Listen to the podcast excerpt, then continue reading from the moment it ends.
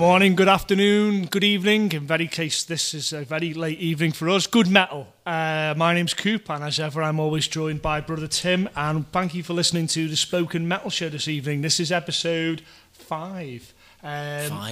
Five. So when we get to double figures, we'll do something special. We should do something special for each one, but when we get to double figures, we'll do something special, like not swear or actually say something of any meaning. I'm not entirely sure. I'm not going to be able to not swear. Okay, fuck that. So we've done some other shows as well. This is like it doesn't hasn't been 5. We've done a special where we talked about Steve Vai, which we hope you enjoyed, and then we did a special where we talked to brother Neil Meller. Which the feedback has been really good from. So as always, you can find us on Facebook and on Twitter.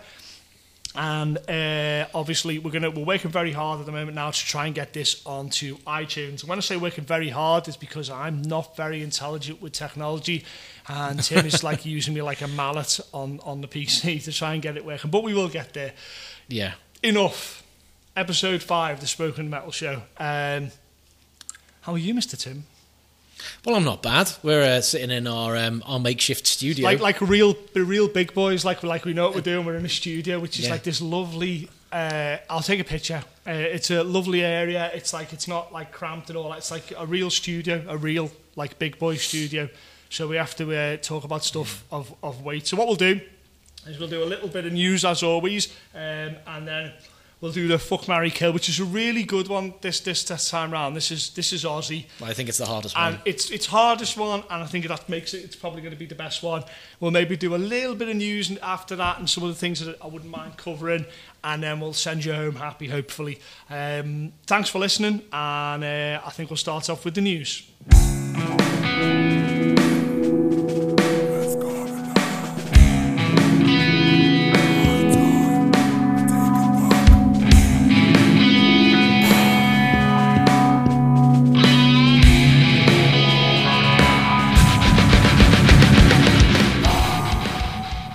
Okay, so Kurt Cobain's alive. Yeah. Who said Kurt Cobain's alive again? Or it's on the internet. Obviously, it's on the internet.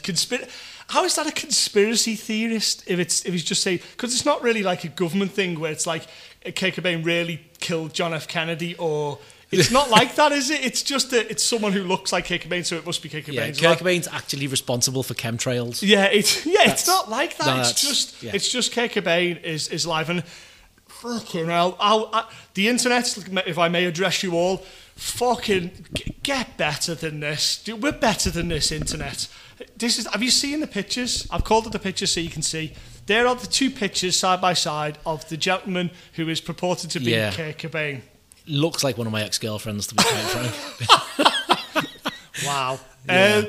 But there's numerous problems, and they've pointed them out because Nirvana, pretty shortly afterwards, obviously they put the comment, which is, it is true, Kurt is alive. He needed time to learn to play the guitar with his right hand. Finding left-handed guitars is not very easy. We are also so happy to have him back and forgive him for all the sadness that we have held so deeply in our hearts. Because the guy is playing right-handed. I wonder who actually runs that Nirvana page. I don't know. I don't think it's a page. But obviously, just someone? If it wasn't clear then, sorry, because I'm babbling, because I'm looking at this ridiculous photo, got to be honest. Obviously, Kurt Cobain, like Hendrix, left-handed. So obviously, what the hell? Because he's playing his guitar with his right hand. But moreover that, for the guitar aficionados out there, what guitar is that? That looks like a pretty basic Strat to me. That looks like a Strat with it's a 3-color sunburst Strat with a white pick guard. The headstock looks a touch big. It looks like some kind of shitty copy from the Far East. Now, if I remember rightly, he didn't play Strats. I don't know the guitar. He did once or twice, but that wasn't his axe of choice, was it? It wasn't his weapon of choice. It was the Jagstang, wasn't it? Yeah, that was his thing. That was his thing. So let's take that to the side. The other thing is. There's no way that he would wear those clothes he's wearing. That's like Primark's version of Nirvana, of Kurt Cobain. Do you know what? The jeans look suspiciously ironed. Yeah, iron jeans. Is there a bigger offence? I don't think for Kurt. No, he would have killed you. He would have killed you if you tried to put jeans on him. And then let's have a look at his hair. Now, Kurt would have been how old would Kurt been now? Like Christ, he would have been getting on now. Well. around the same age as Dave Grohl. And do you know what Chris Novoselic? Yeah. Or Novoselic, how would you ever pronounce it? Oh, yeah. He looks old. Is he going old now? He looks really old, yeah. Well, so he's old, and that looks like a fairly young man. So that could be a guy in his... He looks like one of the singers from Silverchair. Tonight, Matthew, I'm going to be Kurt Cobain. It's awful, isn't it? It's like but look, do you know what though? It raised a really... We'll laugh and joke about someone saying, do you think that actually is Kurt Cobain? Well, a load of nonsense, obviously. The guy died, for whatever reason, was killed, if you believe that, or killed himself, whichever way you want to think about that. He's not there anymore, and that's fine. You know what I mean? That's how it happened. Let's leave that and let's move on. I don't understand why people are so obsessed with finding out people who were meant to be dead are actually still alive. They wanted him to work with Tupac on a new album. Clearly, do you think he would have done it? No. Do you know what? One thing I did read, and that's actually really cool. Yeah. Just before he died, he was meant to be going into the studio with Michael Stipe from R.E.M. But they were friends, weren't they? Yeah, they were friends. Yeah. And that would have been... I tell you what, that would have been a fucking phenomenal record. I don't know if he... Do you know what? He probably would have ended up being that guy that just stopped recording and just 30 years later, he brings out a record and no one knew out. It turns out it's the best thing in the world. You know what I mean? Or he would. I would imagine he'd be that guy. Like he wanted to be a recluse. Let's be fair. Yeah. Here's the serious side to this. Yeah, and I'm sure it's been asked before, but I'm just interested on your take on it. So say it is. Let's say for the sake of it's not, because that's fucking madness, and we've got eyes. But say that is Kurt Cobain, right? And he comes out and he plays this show, and all along he hasn't been dead. It's been some kind of, let's just, whatever reason you want to insert, it's all been a dream, Dallas style. We get out the shower and Kurt Cobain's still alive, right? What do you think he'd make of his two cohorts? What do you think he would have made of obviously Dave? But well, what would he have made of his two friends? The one thing Grohl's never done is play a Nirvana song. Really, ever? I have never heard of Dave Grohl. I can't say I've seen him a few times. They did like a tribute thing, didn't they? Right. When he did play the drums, but he's never in his Foo Fighters gigs, and I've seen him like six times. I've seen Dave Grohl a lot. Yeah, right. I've never heard him ever do a Nirvana song. Right. And I think Kurt would respect that. Yeah. And he'd also respect the fact that Chris, he has been in bands. He did like Sweet 75, I think they were called. Crazy, the very normally fairly underground stuff. Crazy-ass underground project. He was definitely the flag bearer. And I think he'd respect that as well. No. I don't think he'd like... For Dave, he wouldn't like that Dave was famous. Yeah. I think he'd worry about the fame that Dave has. Yeah. I think he'd just be like, that mustn't be very nice for you. Yeah. Grohl wears his fame like a cape, and he wears it well. Yeah. He wears it better than most. But I think he'd just be like, that must be horrible for you. Yeah. Because he hated fame. Yeah. He hated fame. Well, this is, it's wild. It is the classic case of someone thinking that all their problems would be solved when they became famous, in inverted commas. And when they became famous, it actually just brings up a whole new set of problems, and you've still got your old set of problems. You know what I mean? That's really tough. That there's a Pearl Jam lyric in "State of Love and Trust": "Famous painfully quick." There you go. And that's what happened. Yeah. And it highlights, on a very serious note, and we don't often do serious, do we? I find it largely impossible. One on a serious note is mental health issues are very real. Yeah, this is the thing. I mean, that's something to acknowledge, I think. By the way, if you've just gone to make a cup of coffee and you've had this on, or you've been listening through and you suddenly come back, welcome, hello. I know we've already gone in through suicide, fame. We've already covered some of the dark sort of Faustian things, selling to your soul for fame, and we laugh about it because the mindless situation of someone thinking that that's Kurt Cobain and.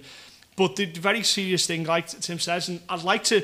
Someone that sent us a message a couple of days ago about they were impressed, believe it or not, that there was some intelligent debate going on, particularly when we talked about the race thing with Phil Anselmo, and how one minute we were joking about bits and pieces, and then when we talked about that, we dealt with it in a very straight-up way and in as intelligent as we possibly can, because that is an important thing. And things like mental illness...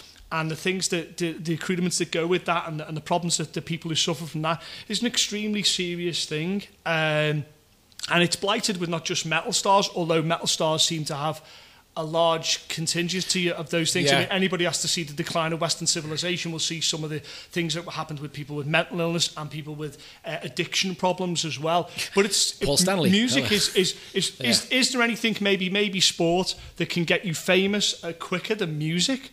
Even sport, you have to be fairly. You have to have years of training. You can be famous fairly quickly. Music is the most instant form of fame. You know, and it's or kill someone famous. Yeah, you know, you could be a mass murderer. Yeah, and so the quickest way sometimes is to become a musician, and it's these things that, you know, a lot of people don't talk about. You know, suicidal tendencies, not the band, obviously, the problem, and things like stress and stuff and things like that. We touched on this when we talked about hearing, about a lot of this, if it's too loud, you're too old bollocks, and that if you're you can't be stressed out about something, you can't have problems, because that's not very fucking rock and roll. Well, it is, because it's something that needs to be talked about, and usually, and I would say this, usually when people do talk about it within song, for the most part, it's normally their best songs and their most lauded songs are when they talk about serious issues within it, because the only way they can regale you with that is through a song. I think in the alternative world, the alternative scene, the best songs are born out of pain. Yeah. And it's tough because, you know, the general public love to build up a hero and they love to take them down as well. It's tough. They like to put them on that roller coaster. You know, it's fucking Hello magazine. Yeah, and that fucking bullshit, Parasites and all that nonsense. Yeah. So you know what? I'd like to believe somewhere. I see that wonderful picture every now and again when someone dies and they put a mock-up of several people together up in heaven, if you will, if you believe in the concept or whatever it is. And it's like him, Jimmy. You know what I mean? Lane Staley. Yeah, Lane Staley sometimes. And someone will throw Keith Moon in there, and you just think to yourself, I'd like to think that happens. Do you know what I mean? I'd like to think that at some point you get to me, because for me, I think it'd be a fucking nightmare, because you'd be like, I need to take a piss, but Hendrix has just been on, Keith Moon's doing a drum solo, and then Kurt's getting up doing an intimate little bit of acoustic thing. In the last 20 minutes is Johnny Cash. I'd be like, fuck, how the hell do I go to the toilet here? Who am I going to miss? You can't miss Johnny Cash. Yeah, you couldn't miss Johnny Cash. I heard, I don't know, but just talking about Johnny Cash, I heard that he did that. He played his set at the Viper Rooms once, and it was in front of, like, the Viper Room clientele, which is, like, you know, quite tough, very sort of, you know, with a crowd. And at the end, it was like, more. And this guy's played, obviously got a pantheon of hits. And he played just hits from his old thing, just him and a guitar. And you just think to yourself, if you can do that, yeah, that's why Cash gets a pass. That's why Cash is fucking metal. Let's be right honest about it. That's why Cash is fucking metal. He played the best version of Rusty Cage ever. Yeah.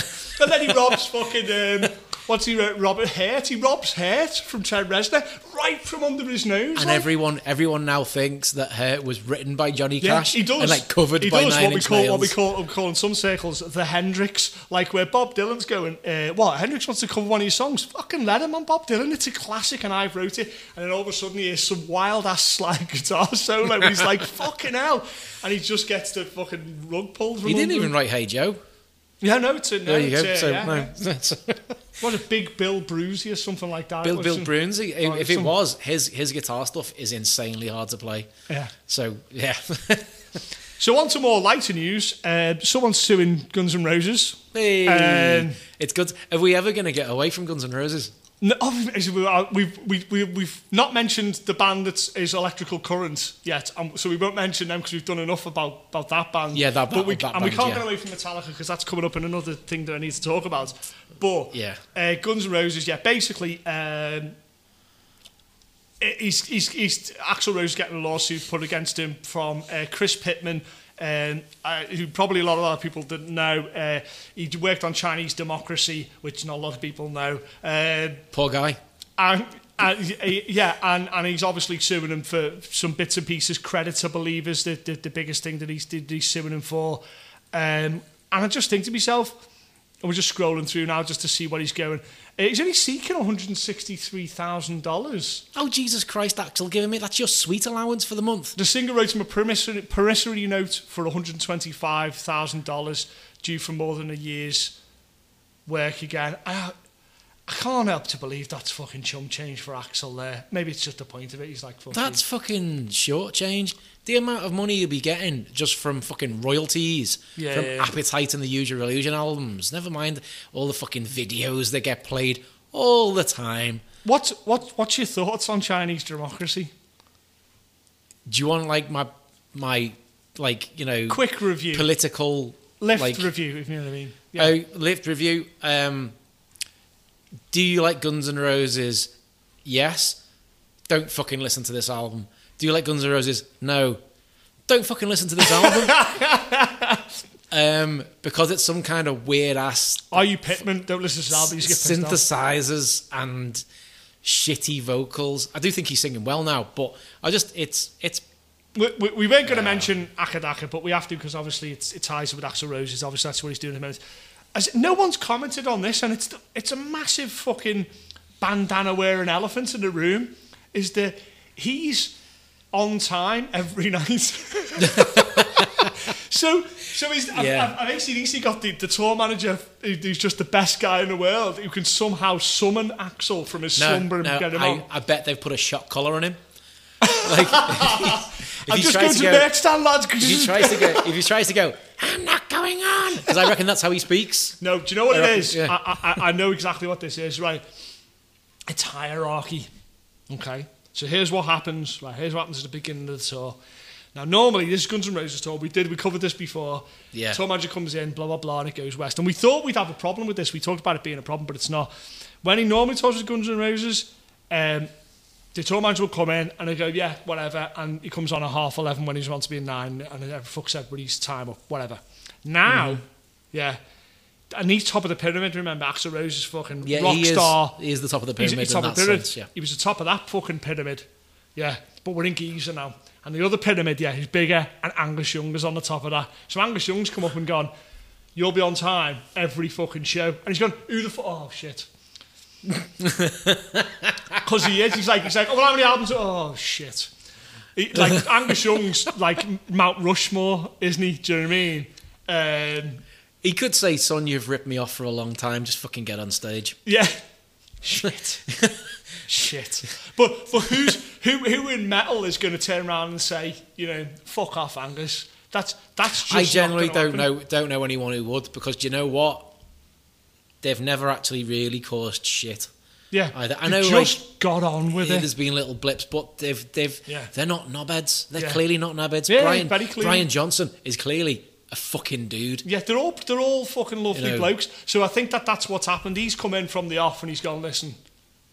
And I hope he's done it in schoolboy outfit as well. I hope he's sat him down and gone, listen, Axl, I know what's going on. Yeah, we know all that shit. Yeah, but you're in AC/DC now. You're in the big school. So save all that fucking shouting and all that fucking nonsense and all that messing around and all your entourage and all that. Put all your fucking toys back in the pram. You'll be on at 9:30. End of story. You're doing 2.5 hours. And he's gone, what? And that's how that's gone down. But someone's got him on stage fucking every time. You haven't been late once. World tour. And I've heard... As I've said, shock collar. Yeah. He fucking gets electrocuted every time he tries to walk away from the stage. Can you imagine that? I'd love to think it's on his leg or something. I'd be dabbed. That's what's happened, hasn't it? When he broke his leg, it wasn't. That's the collar, innit? So he can't get away. Yeah, he's got it on, and it's just you don't see it shade him down. Like amazing. It's like one of my favorite things. Red Dwarf, when they get the boots that walk for them, and it's one of them. He tries to walk away, and it walks him back. He takes one leg back, so he's either going to do the splits and do himself an injury, or just get on stage and do the thing. And he has done it. So fair. It must be hard to throw a rock star strop if the bigger rock star around you isn't throwing a strop. Like, I've never heard of one. If you come down the aisle, or the corridor, where an Angus Young can walk her up, and you go to Angus, all right for a photo, boss. And he's like, and I can't imagine he's saying anything other than like fucking sound. And he's going around, and then he turns to you and you're Axl, and you go, all right for a photo, boss. You're going to say whatever Angus said, because that's the, you're not going to go, fuck off, mate. because he's going to be like, you're not going to say that, are you? So it's going to be, no. I think that's what's happened. But getting back to this, suing rock stars, fucking hell, that's an occupation in itself, isn't it? The minute anybody gets any money, that's it. Everybody comes out and starts suing the hell out of people. You know, it's no wonder, you know, you see it all over the place, because you can sue for virtually anything these days now. Like, you must have a team of lawyers the minute you get famous. Well, as one of the articles said, he is rich as shit again. Yeah. This GNR reunion is going to... $118 million or something I heard banded round, or $170 million. Just for him? No, I don't know about for all the... But it was like 88 at one point, then I heard 180. It's one of the biggest grossing tours this year. Slash has never been unsuccessful. Yeah. If you think about it, everything Slash has done, he's a road hog. Yeah, because he stays on the road, he records religiously, and I mean religiously. Yeah. His output's disgusting. And he won't do it via the internet either. Yeah, and he's very old school. He works with everybody. He's guested on so many records, I can't tell you. And not just metal guys, everybody, Jacko being obviously the biggest example. Yeah. You know, He works with everybody, and you think, that's how you create a legacy, like, do you know what I mean? He just works really hard. As do all of the guys from that, who've been through Guns N' Roses doors, as well. They've all just worked really, really hard. Like, yeah, and, you know, we're giving Axl down the banks here about him being a bit of a diva, like, and all that. How long did Chinese Democracy take to make? Oh, Christ knows, on a fucking years. Like, talk about overcooking something. Yeah, but, you know... It's overcooked. That's what it is. That's the problem. I suppose, like, how do you follow an album? That was following Use Your Illusion. Double album, you know, huge album, 1990s, huge tour, you know, played everywhere that moved. Fucking loved those albums. Huge album. You know, how the fuck do you top that? So, you know, good luck to you, Axl. I hope it's all working out for you, and I hope the Guns N' Roses... Sure, do we hope they make another album? Guns N' Roses get in the studio and make another album? They don't an album, but you know, it'd be cool if they did like a cheeky EP or something. Mm. Like when they did the Spaghetti Incident. Or do like a few covers and a few new ones. Yeah, and bow out. Like they did the soundtrack to Interview with a Vampire. They did Sympathy for the Devil, didn't he? Yeah. Something like that. Yeah, I only read recently what the Spaghetti Incident was named after. Are you aware of this? No. Okay, I don't know if this is true, disclaimer. I'd like to think it is, because it's very rock and roll. It's something to do with Slash or a member of Motley Crue. I think it might have been Nikki Sixx.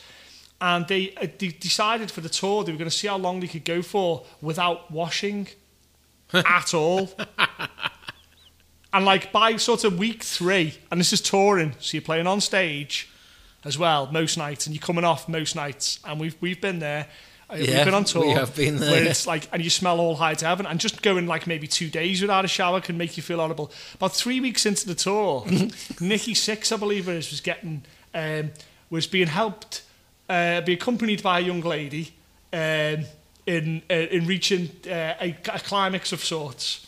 And he was in with that was going on, and obviously she was so unhappy with the smell of that area that she threw up all over his junk, shall we say? That's what the kids say, innit? It was spaghetti. His trouser area. Yeah. Now, I don't know if that's true, but do you know what? I reckon the truth's probably filthier. If it's not true, I want it to be true. Yeah, I reckon print a legend. Do you know what? Hold on, Nikki Sixx. He is the king of filth. He's a filth wizard. Yeah, he's a filth wizard. Amazing. He is a filth wizard. Yeah.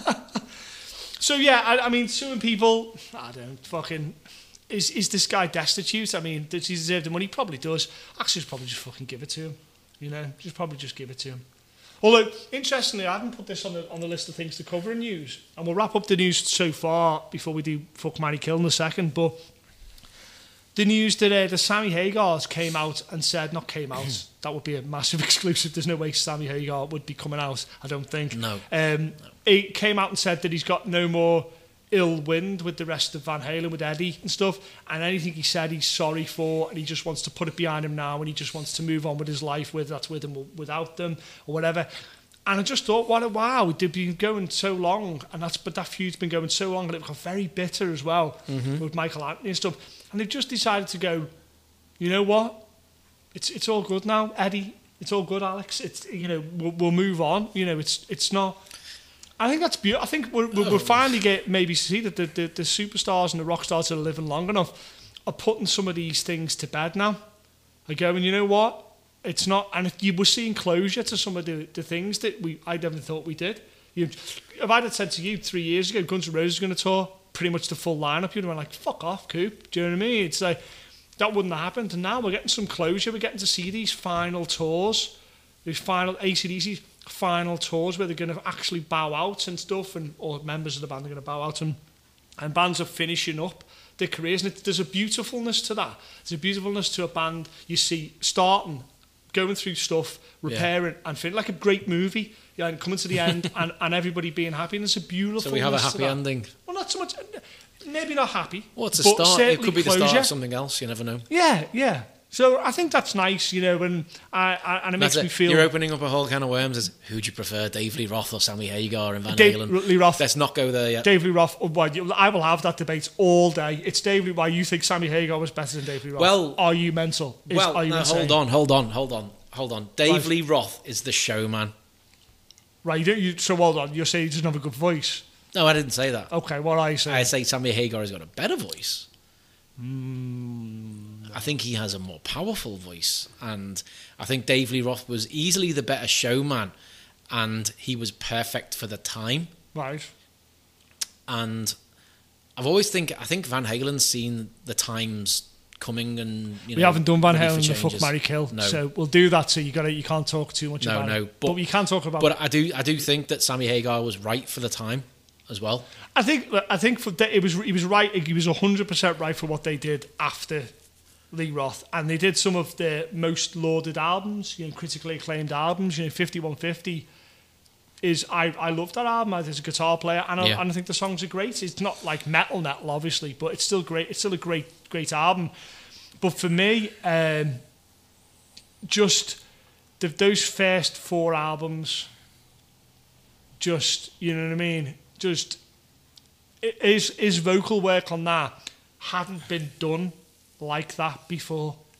The stuff he was doing hadn't been done before. You had like Robert Plant doing some of those kind of big, but that whole delivery, they invented arena rock, and he in turn invented arena rock singing, which is different than than what had gone before. Sammy Hagar, I think, technically he may have been better, but he was nowhere the pioneer that Dave Lee was. All right, and I'll go one further. Okay. Was the singer important in Van Halen? Yeah. 100%. 100%. But we'll cover that. We'll come back to that. There's the next Fuck, Marry, Kill, which how the fuck I'm supposed to pick the best Van Halen record. Good luck with that, because I can't. I don't even know where it'll start. I'm having a bit of a moment. I'm having an existential crisis right now. There's no way we can pick that. Okay, so we'll maybe do a little bit more news, but right now we're going to do Fuck, Marry, Kill.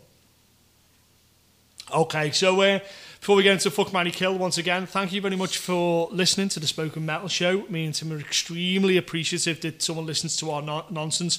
I've had some message back, people saying that they listen to while they're in work, while they're driving and stuff, and I think that's kind of what we wanted to do here, just to listen to you, to be entertained. If you can draw some conclusions from it, great. If you can listen to an album that you haven't heard before, or maybe you have a point of view that you don't agree with us, that's what the Facebook is for. If it does enrage you, let us know. We don't want to be... I want you to be universally loved or universally hated or somewhere in between. I don't want people to be vanilla about us. I don't want people to be just medium. It's like, I can't stand the fucking Smoking Metal Show. Good. Or I fucking adore it, because otherwise, you might as well listen to something else. You know what I mean? There's plenty of podcasts out there. But we thank you for listening. It really means a lot to us. If you want to suggest what the next Fuck, Marry, Kill will be after we do Van Halen, then we'll take them on board. Also, when we speak to these people behind the scenes that we're going to be speaking to, if you want to suggest anybody that we should be speaking to, then please do that as well. It's so important that we hear how to make things better. There's some parts of the show we've reduced, and some parts of the show we've completely cut out because we didn't think that they worked. And we're trying to get better here. And hopefully you're listening, it's getting a little bit better. So with that in mind, let's do Fuck, Marry, Kill.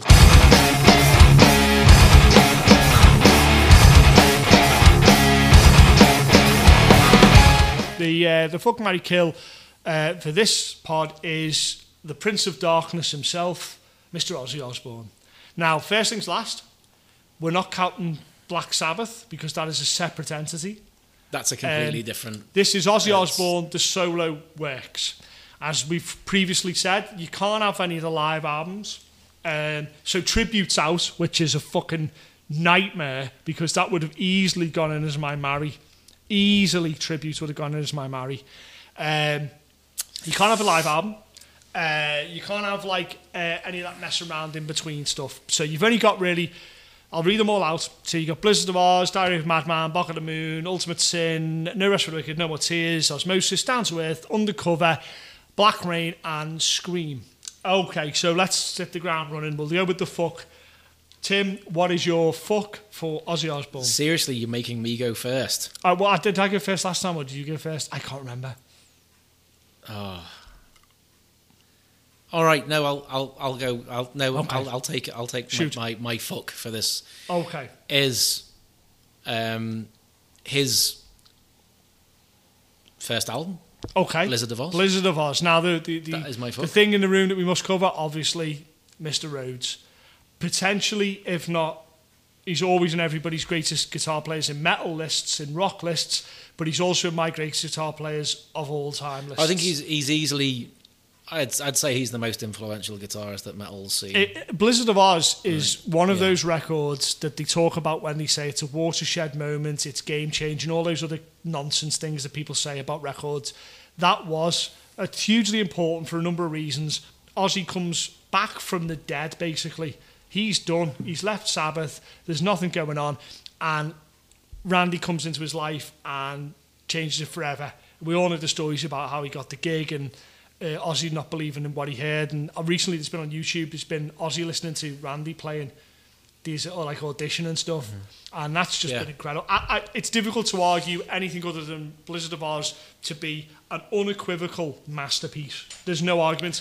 Yeah, do you know what my favourite one? Oh God, what? You're not going to like this, but it needs to be talked about. I am of the understanding. And this is horrible because it tarnishes the whole fucking record. I think we're going to fall out over that. It has to be talked about. At the Spoken Metal Show, we embrace adversity, we embrace it, we try and understand it. Yeah. They re-recorded Blizzard of Ozz, didn't they? Yeah, there's something about that. Yeah, with Rob from Metallica, I believe was the guy that did it. I'm going to see if I can find out exactly what they did. But yeah, they re-recorded and took off the bass from that. So the 2002 they reissued it, which replaced Daisley's and the original bass and drum parts with new parts by Mike Borland from, obviously, Faith No More, and Rob Trujillo from Metallica. And the new backing vocals as well by Mark Lennon and John Shanks, according to the bio on this. Sharon's saying she's not responsible for the decision to re-record the parts. Can I just say bullshit? I don't know if we believe them. Why do it? And saying we want to turn negative into a positive by adding a fresh sound to the original albums. So the record you've got right now might not be the original Blizzard of Ozz, then, eh? It's not the one with those recorded parts on. You're going to have to go to 2002. I listened to it before 2002. Yeah. If you listen to it pre-2002, then it's happily your fuck. If you listen to it afterwards, I don't see it's valid.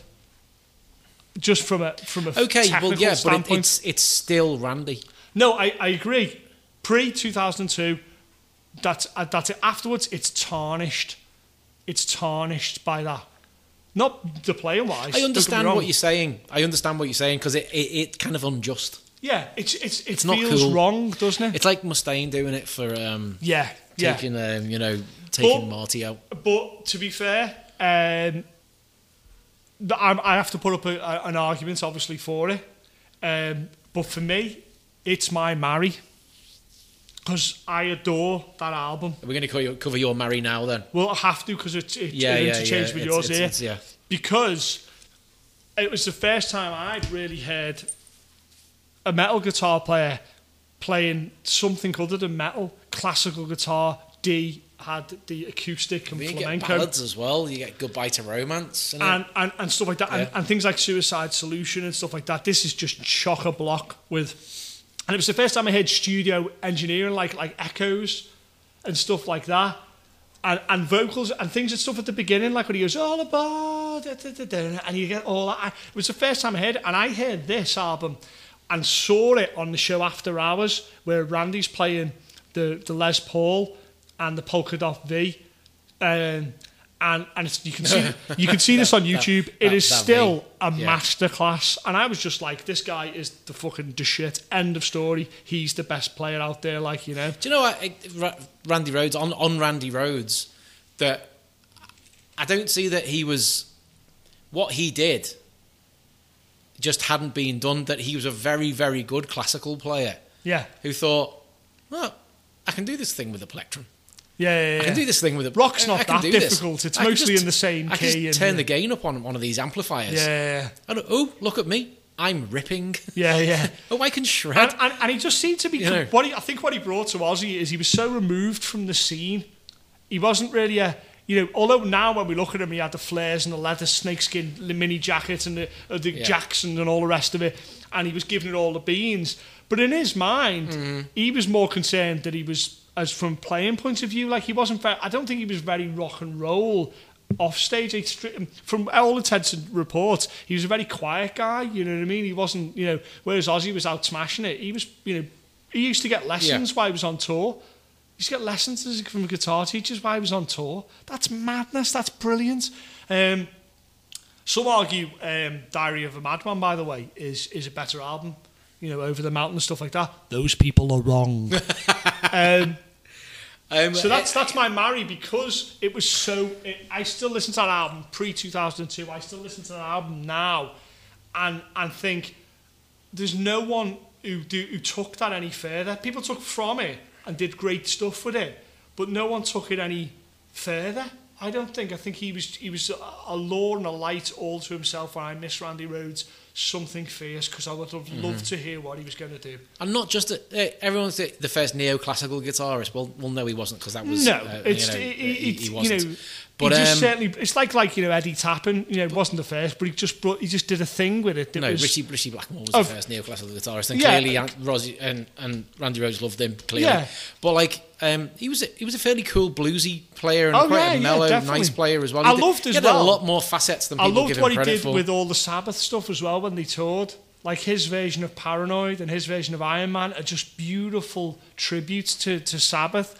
But that's why it's my marry, because I've got such misty eyes about Blizzard of Ozz. Okay, so my fuck, without question. No More Tears. I adore that, and on a number of levels. The reason I adore it is because I'm a huge Zakk Wylde fan. I like what he did, where he took it and just went with the fast pentatonics rather than doing the classical stuff, and he did his own thing. Kind of took Ozzy in that next direction. To say that he could probably do any of it, though. Oh, yeah, no, I've seen him, and I've watched him, and he can do any of it. But he had this really great sound of his own, and then you get the sort of shadow figure in the background of Lemmy writing some of the songs, Hellraiser. Writing a bunch of the songs. Yeah, Mama I'm Coming Home. He wrote those songs, they're on the writing credits for him, and it just brings the whole album up.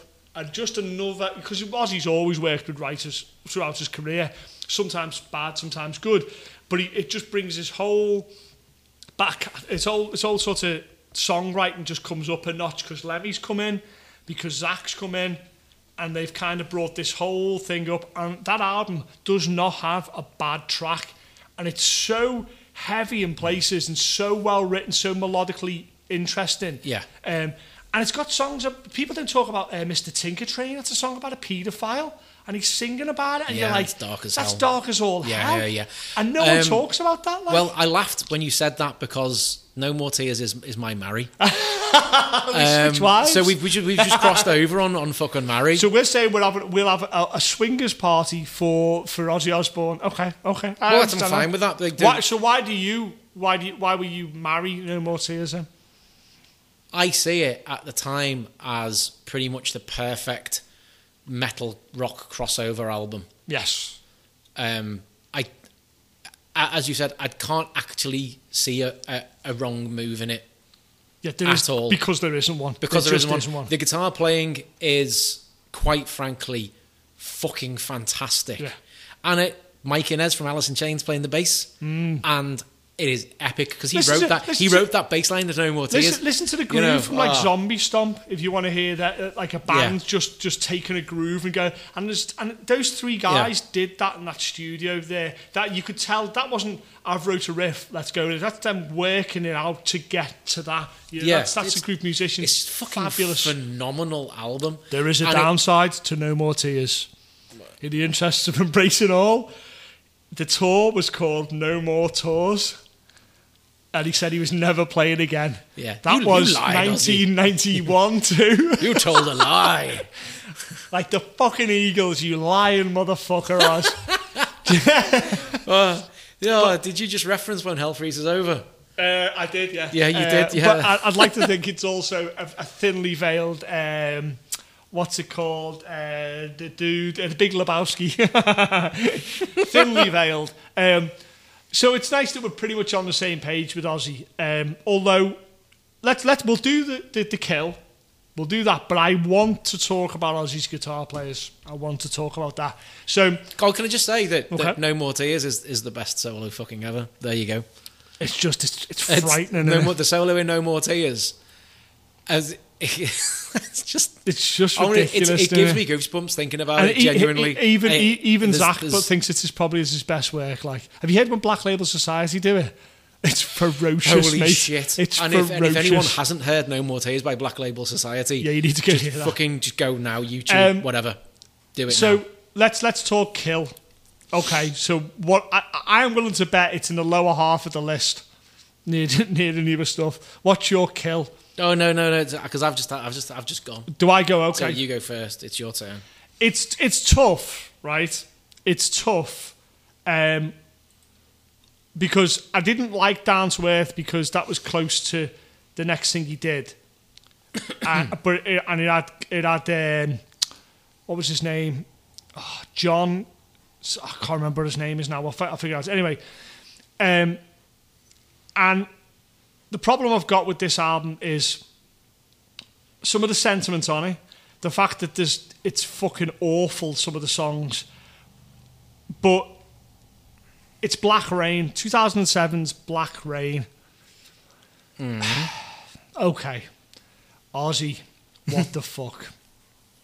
He's just after he'd done Undercover, which is the covers album, which we can't say. We can't use that. We can't use that. And it's crap. Because it's fucking now awful. Critically, it's a bit of a mixed bag. Some people quite like it. The big song on this is I Don't Want to Stop.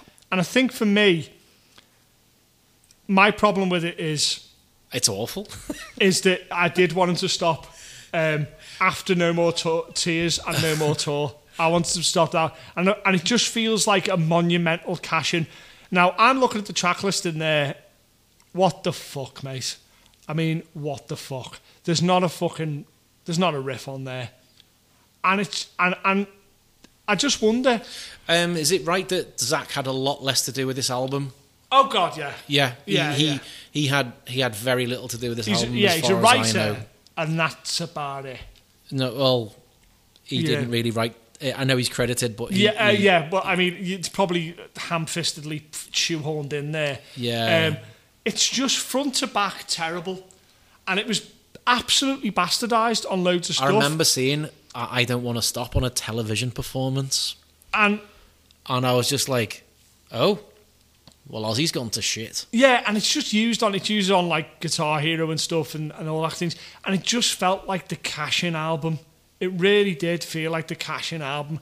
If there's anybody listening that thinks that that's even approaching Ozzy at even any kind of quality, that's just madness. It's just front to back a very poor album. I mean, is there any defence for Black Rain? No. Wow. The only defence could be Zack's on it because he's wonderful. But yeah, no, that was my kill. But because you've said that, right, I'm gonna go one further. I'm gonna go to. Are we allowed Scream? You're allowed, yeah, of course you're. I'm allowed Scream. 2010's Scream. Yeah. There's a ton of stuff wrong with this album. Right, it's the one after Black Rain. And do you know one of the things that really upset me about this album? It's when he fucked off Zakk. Yeah. Now, Gus G is a phenomenal player. There's no doubt in that. Right, he's ridiculous, the shit that guy can do. Yeah. But to me, it aped of, I want a Randy Rhoads. I want Randy back. And Gus G was kind of in that vein. Right. And there's nothing there. Do any of those... We're looking at the songs right now. I can't... I can. I know maybe two. At least I knew. I know. I don't want to stop. It was a single. It was. Yeah. This is. It's the same producer actually. Is doesn't surprise me.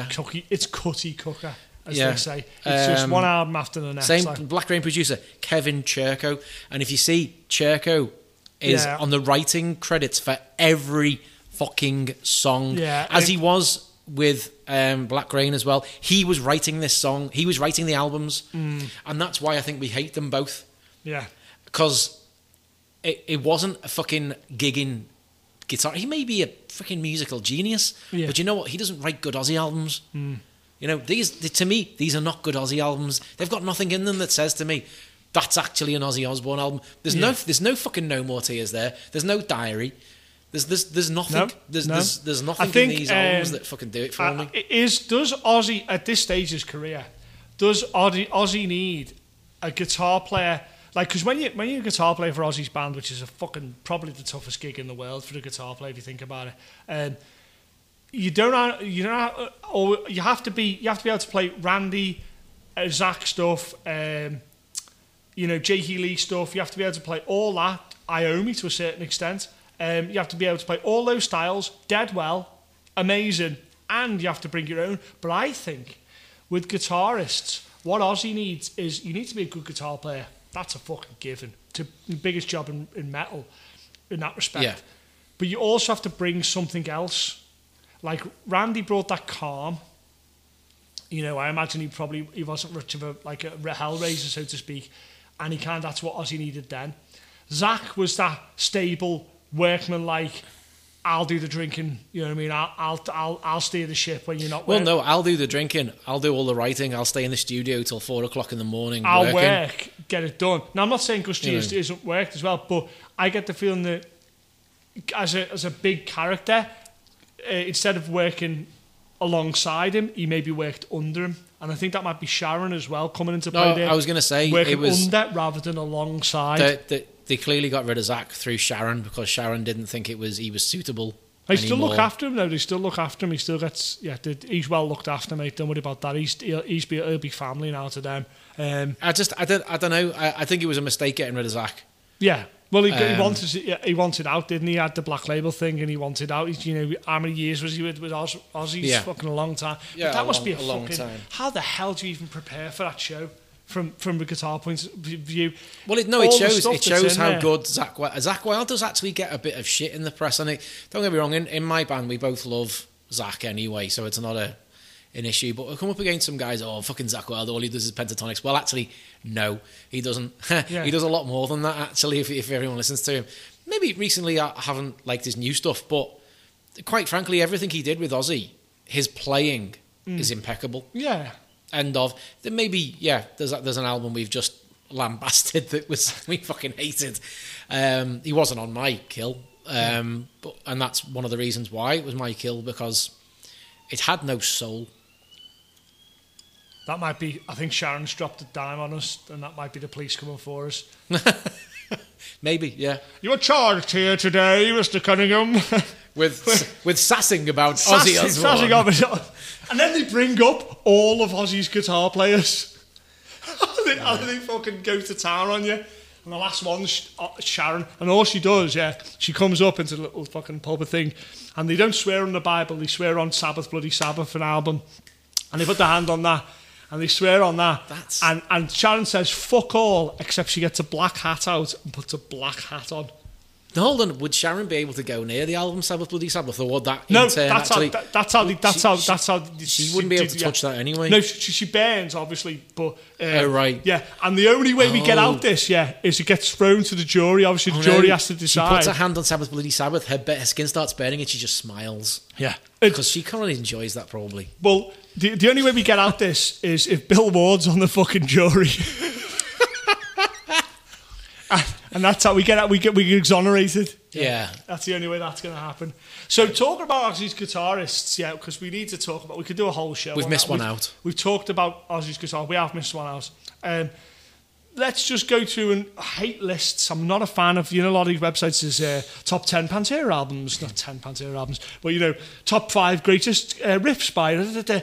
Fuck off with all that noise. The reason we say fuck, marry, kill is that's about as far as you can take it. Who's the 5th best guitarist in metal? Shut the fuck up, do you know what I mean? Stop making lists and go out and see a fucking show.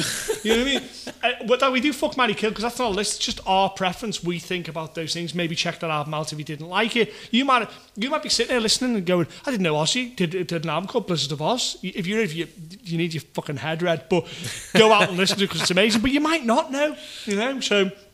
But in order to do lists are nonsense. But if we had to put in his guitarists in some kind of order... Now, obviously, Rhodes is saintly, so he's always going to be number one. It's difficult to argue anything else against that, and he almost always gets number one.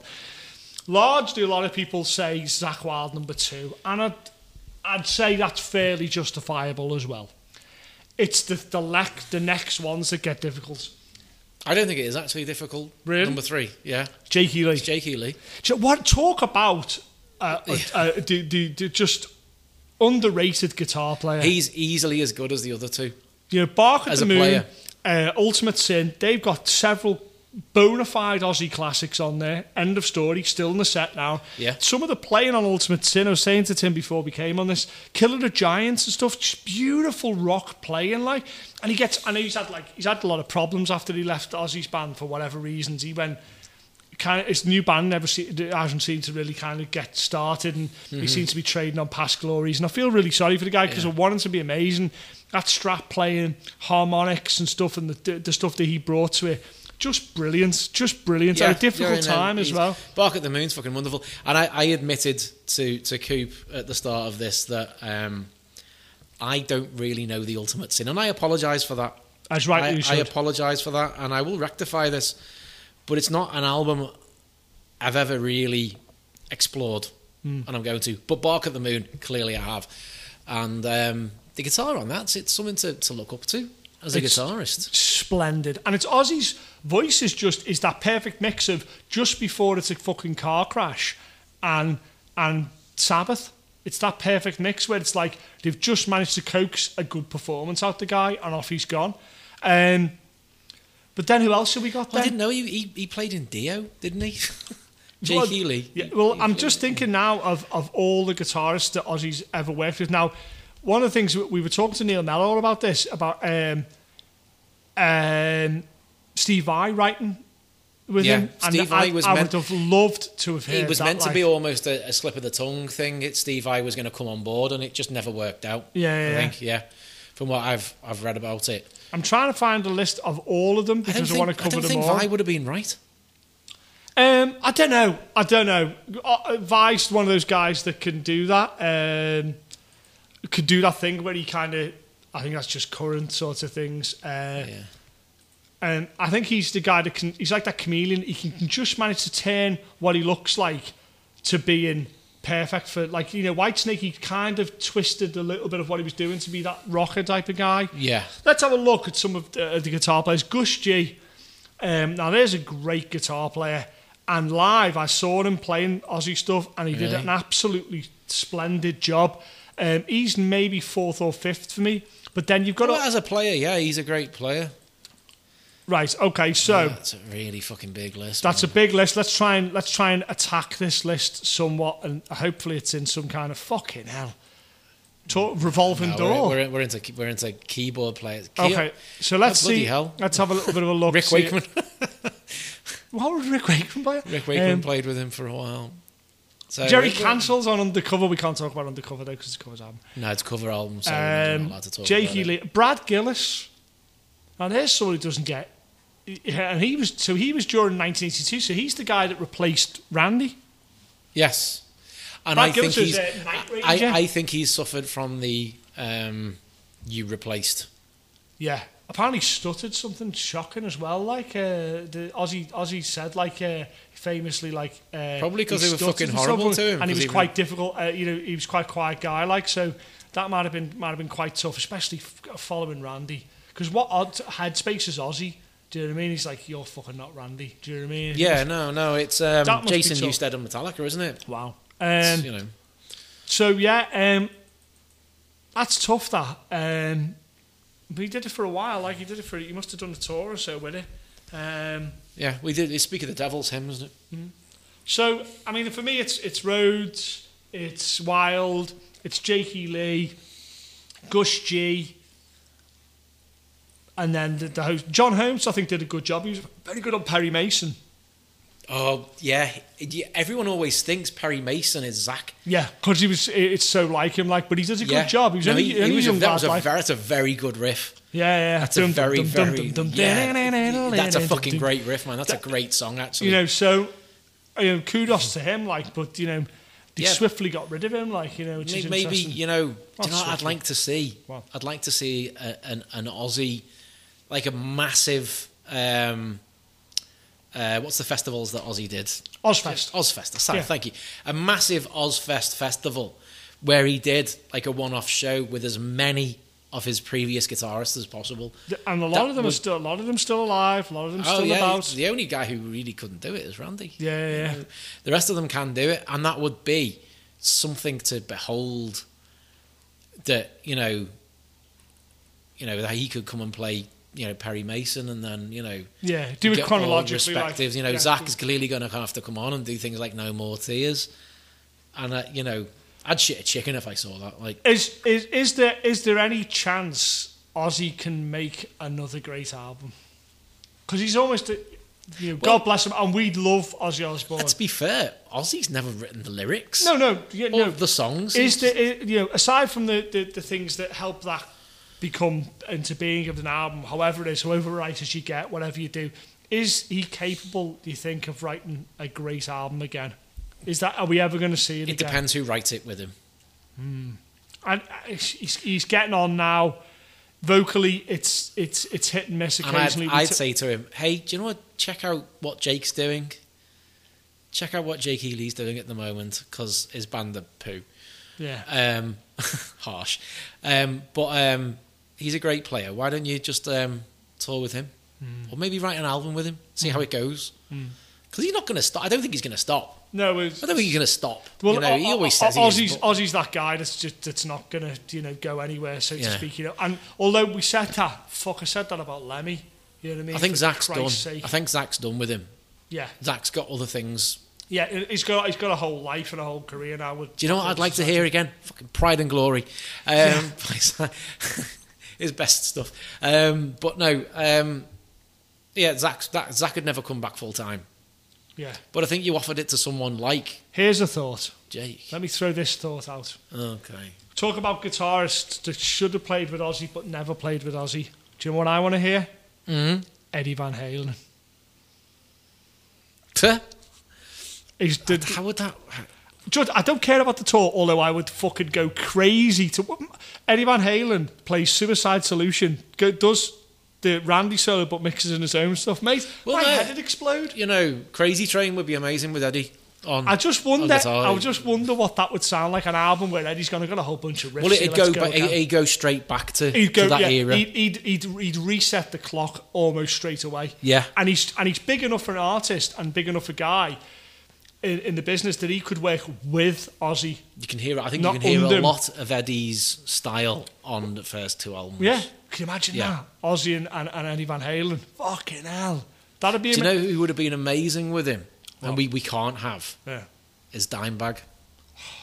That's it, isn't it? That would have been yeah. Can you imagine that? Okay, say Damage Plan didn't work out for whatever reason, and Vinny and him, it's impossible as it may seem, split up for some reason. and he used to have a gig. I reckon he probably would have joined Anthrax more than he would have joined Ozzy, if I'm honest with you. But Cadillac Rockbox is an amazing song. But yeah, Ozzy and Dimebag. Wow. How amazing would that have been? Is he the best guitar player that Ozzy's never had? It's Dimebag, isn't it? Yeah, it's not Steve Vai, it's Dimebag. It's Dimebag. It's Dimebag. Because, in my eyes, Dimebag was the greatest metal guitarist ever. It's difficult to argue against that. It's difficult to argue against that. And I think he could have played with any band and made them better. Yeah. Almost. But I think he could have gone in with Ozzy and he could have played... Think about the riffs that... Could have played all the stuff that's gone before. Huge Randy fan. Yeah. He's the best mates with Zakk. Yeah. You know what I mean? Yeah, yeah, yeah. Pinch harmonics and he took, by his own admission, he took from Jake E. Lee. He went and did his own thing with. And then... It'll come along, and it's not like he's short of a fucking couple of riffs. Like, he would have made it slightly bluesier. That's what he would have done. He would have given it that Sabbath edge again. Yeah, because in all fairness, Pantera's cover of Planet Caravan is a fucking great tribute. Yeah. It's made by people who love that song. Like, yeah, but can you imagine?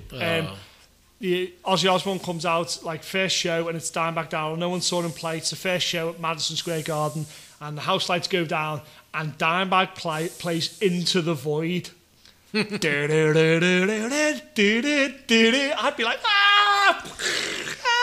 heads exploding all across Madison Square Garden, and then proceeds to fucking demolish through Randy's stuff, demolish through Zack's stuff, and a whole host. Oh, yeah. Yeah, that's so Dimebag's the greatest guitarist who he's never had. Wow. And I don't think Sharon would have ever let it happen. Too volatile, maybe? Yeah, he's totally too wild. Yeah. He was wild and awesome. Awesomely wild and just wild a crazy, crazy motherfucker. Wow. That was a nice spot to leave that. Like, yeah. Okay, cool.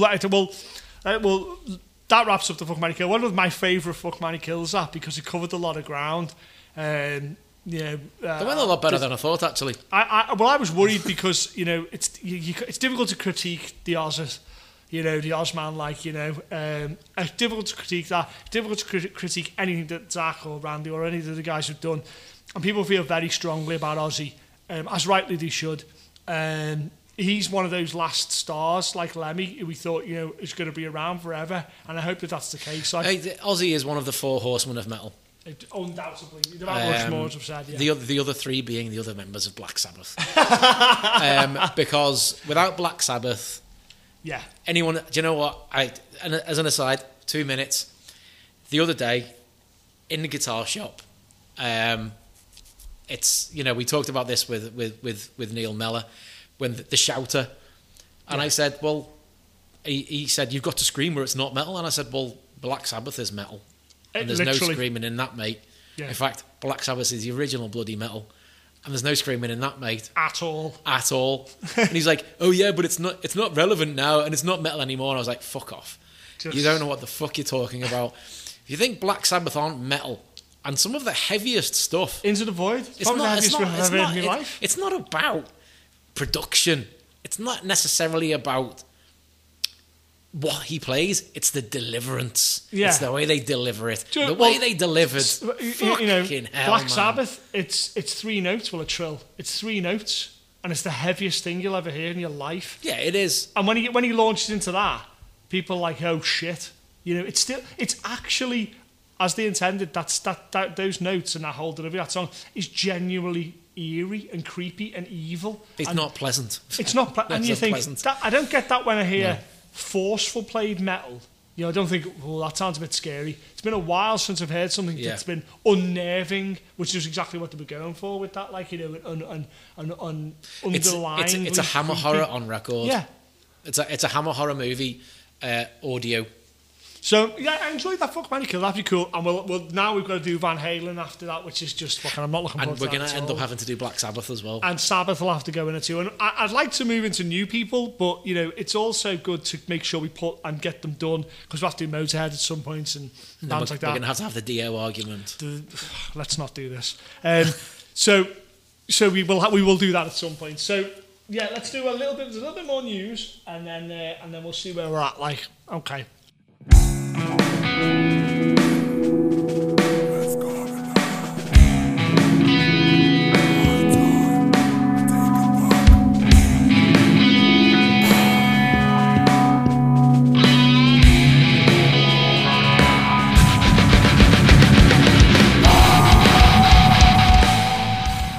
next bit of news. Obviously, Metallica have got a new song out. This normally isn't a new thing for a lot of bands, but obviously Metallica, very, you know, they're basically metal's representative to a certain degree. They've got a new album out. The internet goes fucking crazy. New song out, but obviously there's a new album out called Hardwired to Self-Destruct, I think it is, yeah. Have you heard it? Yeah.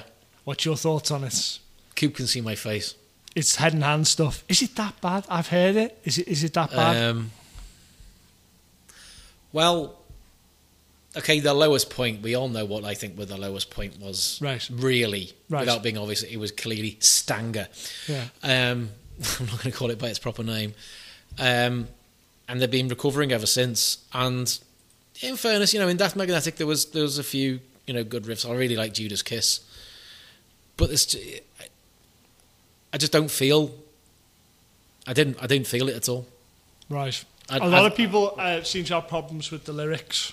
They say they're a bit of third grade or fourth grade. It's always been rhyming with numbers though. With Hetfield, yeah. If you look back at his lyrics, and until you get to things like Creeping Death, where he's actually, you know, quoting the Tibetan Book of the Dead and stuff like that, and you're talking about, you know, the Egyptian Holocaust, yeah, you know, and the angel of death moving through the streets, you know, that was fucking awesome. And the thing that should not be, he's talking about the Cthulhu mythos. Yeah. After that, you know, definitely with the Black Album, it was kind of rhyming with numbers from then. I think he kind of like lost ideas almost, or he changed. And it's got to be, to keep it balanced, it's got to be tough for Metallica now. How the fuck are you going to keep anybody happy? You're probably best not bothering. You're not going to keep your core fan base probably left a long time ago. I don't get it. Your new fan base is probably quite fickle. The best thing they could ever do now is re-record "Injustice for All" with a proper fucking. Did you see the video of the kids playing "Injustice for" the riffs on "Justice for All"? Oh my god! 3 kids and they're bloody amazing. They're better than Metallica. Jesus, they were amazing. But. I love the bit where the kid, if you watch on YouTube, it's these kids playing outside like a bookstore in America, and they're like 12. He's the next dime bag of making that kid. The kids, and this one kid, they're just playing the riffs. He's not even singing. He's just playing the riffs from Justice for All, and then they do stuff like Lightning and Seek and Destroy and shit. But it's the bit where it's like all of it's that. Yeah, the Eye of the Beholder. But when he breaks into it, it goes, dun, dun, dun, dun, dun. And just to watch his head rocking back and forth, I was like, that is what metal is really all about. I'm going to quote The Simpsons. Okay, lay it on. He said, "That kind of neck confidence is not something that you can learn." Hat turned back and it's like, ba-da-dum, bum, bum, bum, ba-da. And I was showing it to Mrs. Coop, and she was like, "I can't really hear the bassist. He's probably not that good. It's probably just the guitarist." And then about halfway through the video, the bassist starts playing all the Kill 'Em All stuff, and you're like, oh, that's Cliff area there. You know, you've got to be good. He absolutely aces it. Brilliant. Do you know what I mean? Yeah. And that's what metal is about. It's not the fact that the kids necessarily, although it's nice that the young folk are kind of keeping that type of thing alive and moving forward with it, but that they were so interested to do that because someone has either I've teach them to do that or they've had to sit and listen to those records. And I just think that's marvellous. As a sidebar, drummer's really good as well, by the way. I don't know how much time have we got here to cover it. I don't want to take it too long. We're trying to keep these within an hour, so we're doing okay an hour with a couple of things. We're doing okay. I'll get it to maybe an hour and a half, maybe. I just want to tell you this little story, and I was recently at Bloodstock. We were going to cover Bloodstock and to a certain degree. We may still do, but it seems a little bit too late in the day to do it now. Anyway, I was there and I was interviewing some bands and working in some bits and pieces. Before we go into that, rewind to Hammerfest several years ago. And I was working there too. And there was, I was up. I don't know if you've been to Hammerfest. It's a gig where like it's in a big hall in Wales, in Pontons, and there's like a set of steps, and you can sit a set of steps and watch the band, or stand and watch the band, whatever. And I was sitting at the top, and I think Skindred may have been headlining one particular day or something. Anyway, Eamon Amarth. Is that how I pronounce it? Amon Amarth. Sorry, Eamon. Not Eamon Holmes. Eamon Holmes. Eamon Holmes was Amon Amarth. The finest Viking metal there is. Eamon Holmes fucking rips, mate. Yeah, they were playing. And obviously, it's Viking metal. Yeah, that's their shtick, if you will. Yeah, he's obviously got horn and long hair and the big beards and Viking songs and stuff like that. Yeah. I like them, by the way. They're great. And at the side of my... the corner of my eye, I see something coming across the crowd and cutting through the crowd almost. Not cutting right the way through, but cutting up to the side of it. And it's a Viking Norse ship. And it's about as big, I'm looking at this desk now, about most of the size of this desk, maybe to there to the end. So we're talking 6-7 foot long, maybe. I think 10 foot long. Okay, maybe so.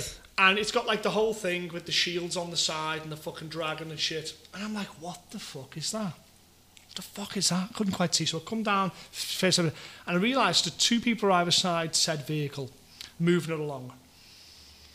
And there's a guy in... This ship has been fashioned around a guy's bed, if you will. Like you know, like a hospital bed.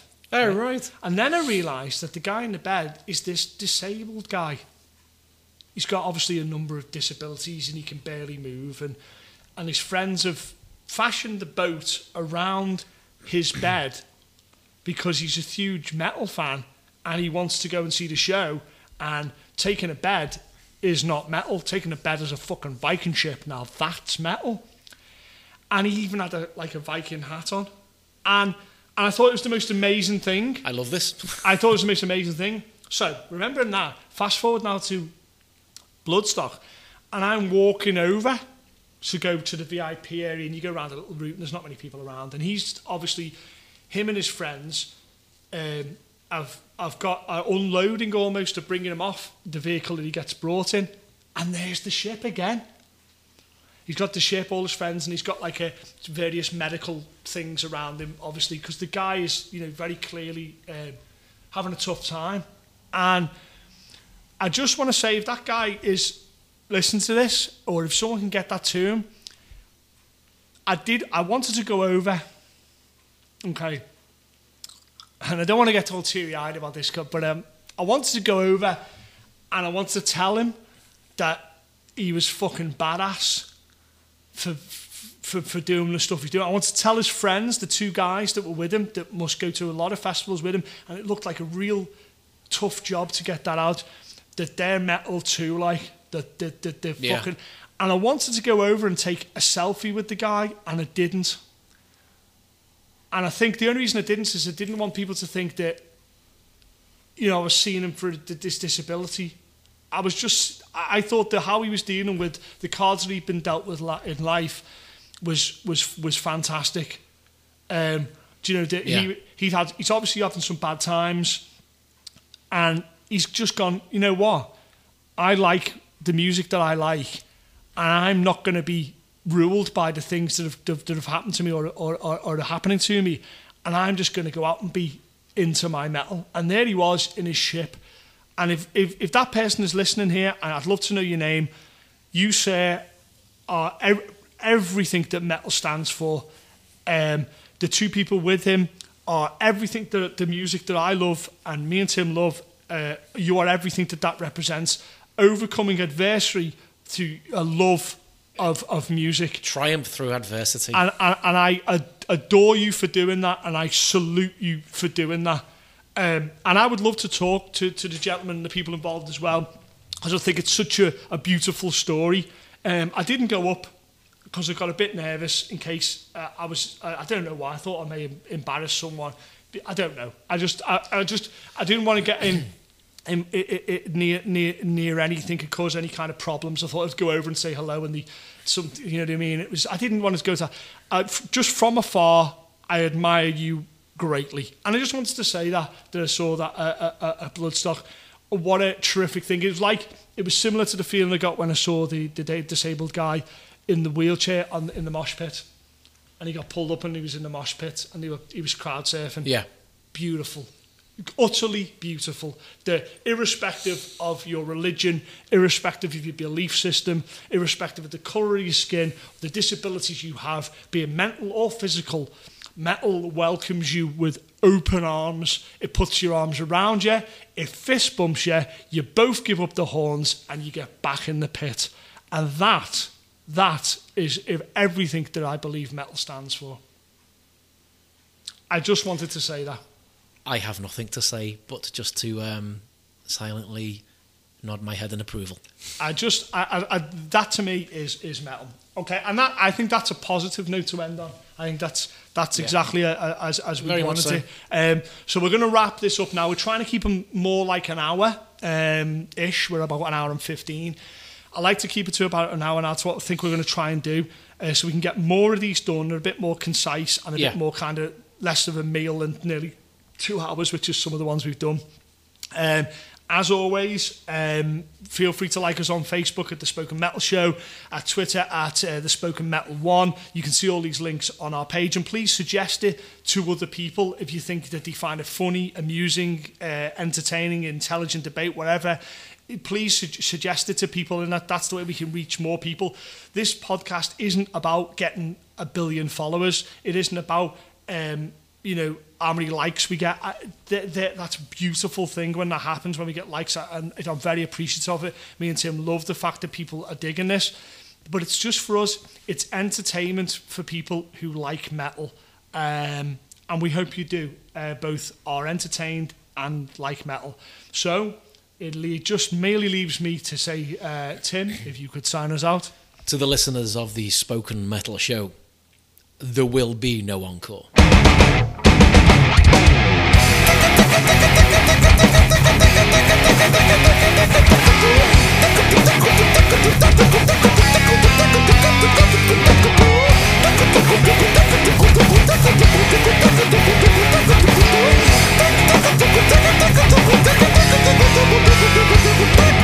I don't wanna be rude, you say, and more than if I'm rude, you better do.